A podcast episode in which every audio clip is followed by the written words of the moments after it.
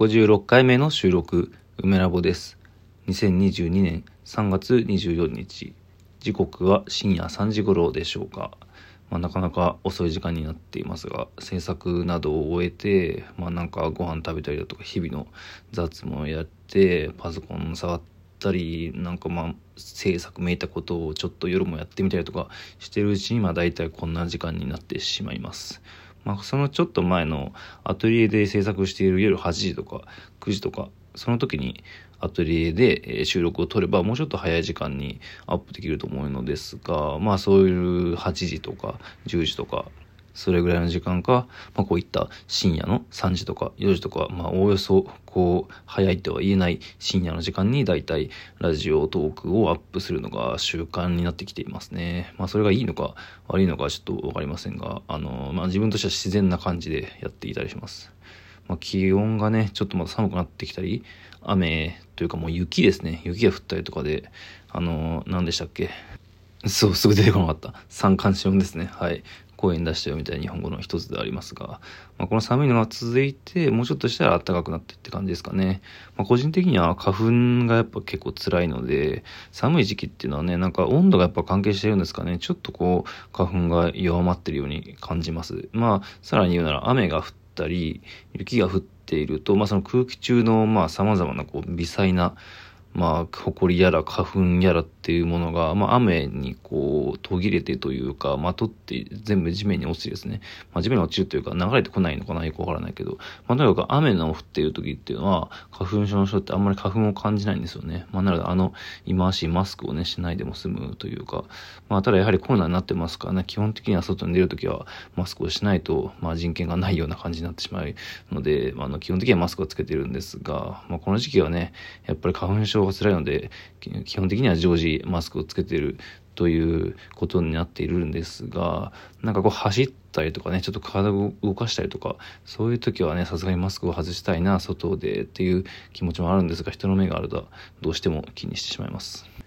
まあ、今日が、え、ー、と、まあ、日付としては24か。まあ、では今日す、えー、過ごした日というのは大体23日でしたけど、えっ、ー、と、展示が4月2日からありまして、で、まあ、搬入が4月の1日で、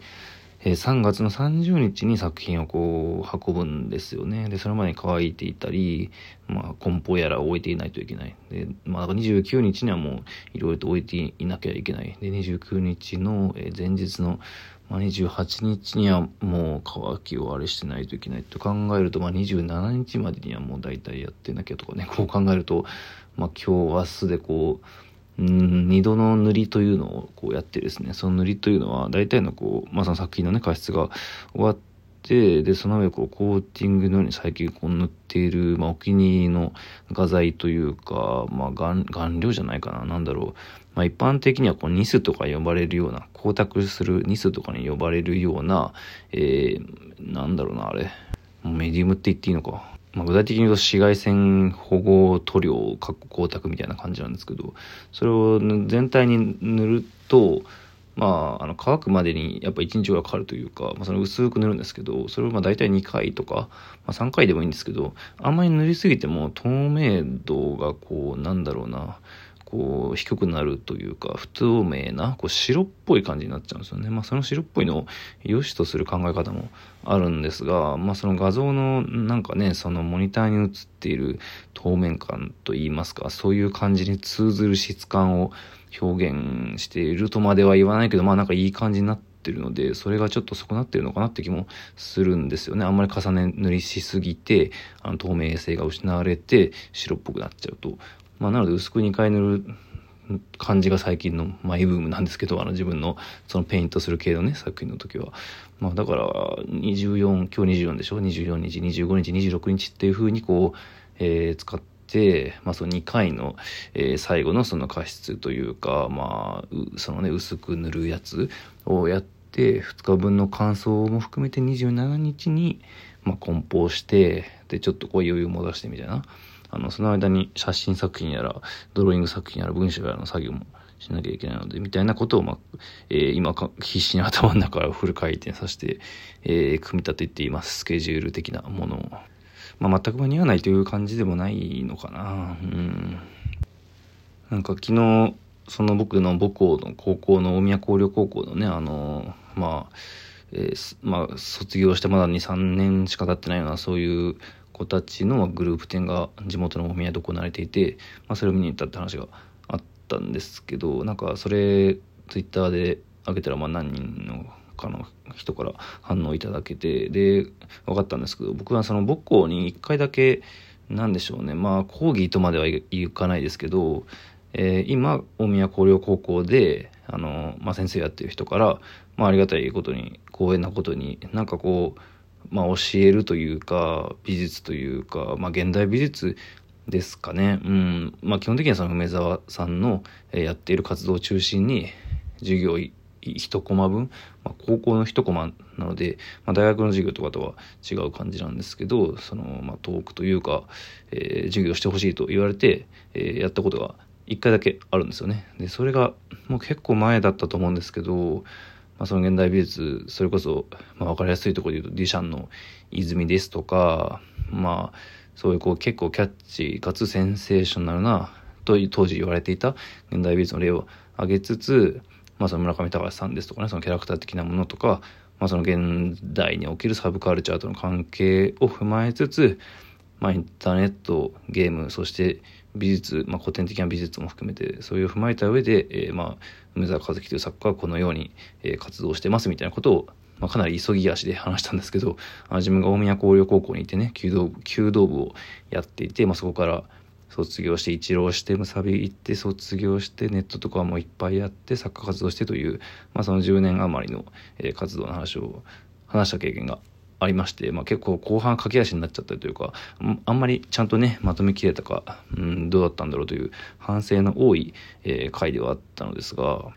まあ、それ最近やったぐらいに思ってたんですけどその時に授業を受けた生徒たちが普通に展示してたのが昨日行ったグループ展だったんですよね。それ僕は全然ほとんど気づいてなくて、まあ、その会場で何人かとかワイワイこうその出品者のまあ、基本的にはみんな女の子ですね。あの、高校の美術科っていうのはやっぱり女性が多くて、僕があのね、大宮高陵にいた時も男子2人、女子38人という割合でしたし、まあなんか話はそれるけど、その、学校の時は女性が多くて、で、えー、まあプロになる、大人になると、まあ男性の割合が圧倒的に多いというのが、まあ、基本的にやっぱ多いんですよね美術の業界って。まあ、これって例えば料理の世界ですとかあの他の業界でも、まあ、共通しているところはいくつかあってまあなんかそのバランスって何でなんだろうと思うところはちょっとありつつまあなんか改善したらいいなとは改善まあどうなんでしょう。うんまあさすがにちょっと極端ですからね。うん、まあ、それはさておきあのまあそういうあの作家の人たちが言ったんだけどなんか僕はちょっとコミュ障がちょっと炸裂してしまって自分の方からあの見に来ましたみたいな感じで話しかけるのは、まあ、ちょっとできなかったんですよね。その見てそのまま普通に帰っちゃったというか。でも今考えると普通にちょっと声をかけてねそれであの時先生をしていた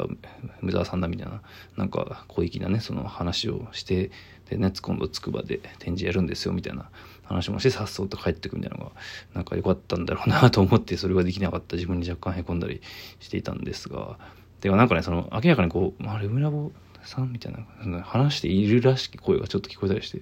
なんかそれ逆に気まずかったりするじゃないですか。どうしようみたいな。まあでも、とにかく、あの、ただまあ、なんかツイッターで若干交流できたので、まあ、なんというか、ネット弁慶というかね、まあ別にそれならいいのかな、みたいな。まあとにかくそのやりとりで、そう、その、自分が教えて、高校生を、教えていた高校生たちがもう、美大に行って3年生とかになって、ていたんですね。本当に婚姻嫌なことしというか、まあそれもそうだし、僕がその実家がね、会話教室を、まあ結構長いことやっていって、まあ今はもう引退してる感じなんですけど、で、その時に教えていた5歳、5歳じゃない、まあ5歳ぐらいの子もいたかな。でも基本的には小学生の子が多かったですかね、実家の会話教室は。まあそこで、あの、教えていたというか、まあ、ちょっと面倒を見ていたというか、話したことのある子が、まあ、やっぱり中学生、高校生とかになって卒業して、で、もうなんか学校で教えてるみたいな、そういう風になったりしていて、めっちゃ時間の流れ早いなと思うんですが、まあ、あと、そうですね、子供の絵画教室みたいな、そういうのでこう、見ていた子が普通に美大に行ってるとか、そういうことも全然あるし、10年とかね、十数年ってやっぱ、そのぐらいの時間の感覚なんだなということで、ちょっと軽くめまいがしてくるというか、で、まあ、長い目で見ればやっぱり、あの、まあ、ほとんどは作家にはならないとは思うんですけど、もしかしたら作家としてね、ちゃんと活動する人もいるかもしれませんし、まあ、そういう人が出てきたらすごい嬉しいんですけど、その自分がちょっとだけね、まあ、関わりがあった、そういう人が、なんでしょうね、その、まあ、ある種こ作家の後輩というか、そういう、なんかその距離感というか、うん、なんかもっと、もっとそういうの上手くなりたいなと思いましたね。なんか明らかに最近そういうの自分が下手で、うん、理想のそういう先輩像とはないかみたいなことを、考えたりしてしまいました。まあ、ただね、まあその展示を見に行くということが一番大事だと思うので、あの、そこから交流するしないはプラスアルファだと思うんで、まあ別にあの、そこまであの、真剣に思い詰めてるわけではないのですが、うん、まあ自分の展示もね、なんか見に来てくれたりしたらとても嬉しかったりしますね。うん、まあそれに、あの、ちゃんとね、こう見合う作品を作らねばという感じで、若干ね、気が引き締まったりもしましたけど。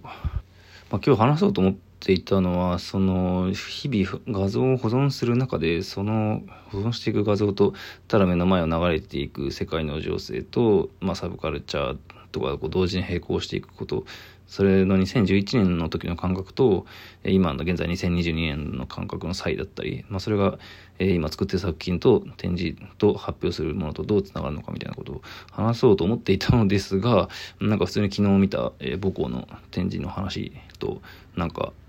まあ、あと高校で教えた時のことの話とかですね、なんかそういう話で普通に終わってしまいましたが、うん、まあ明日またちょっとあったら話、話せたら話してみようかなと思います。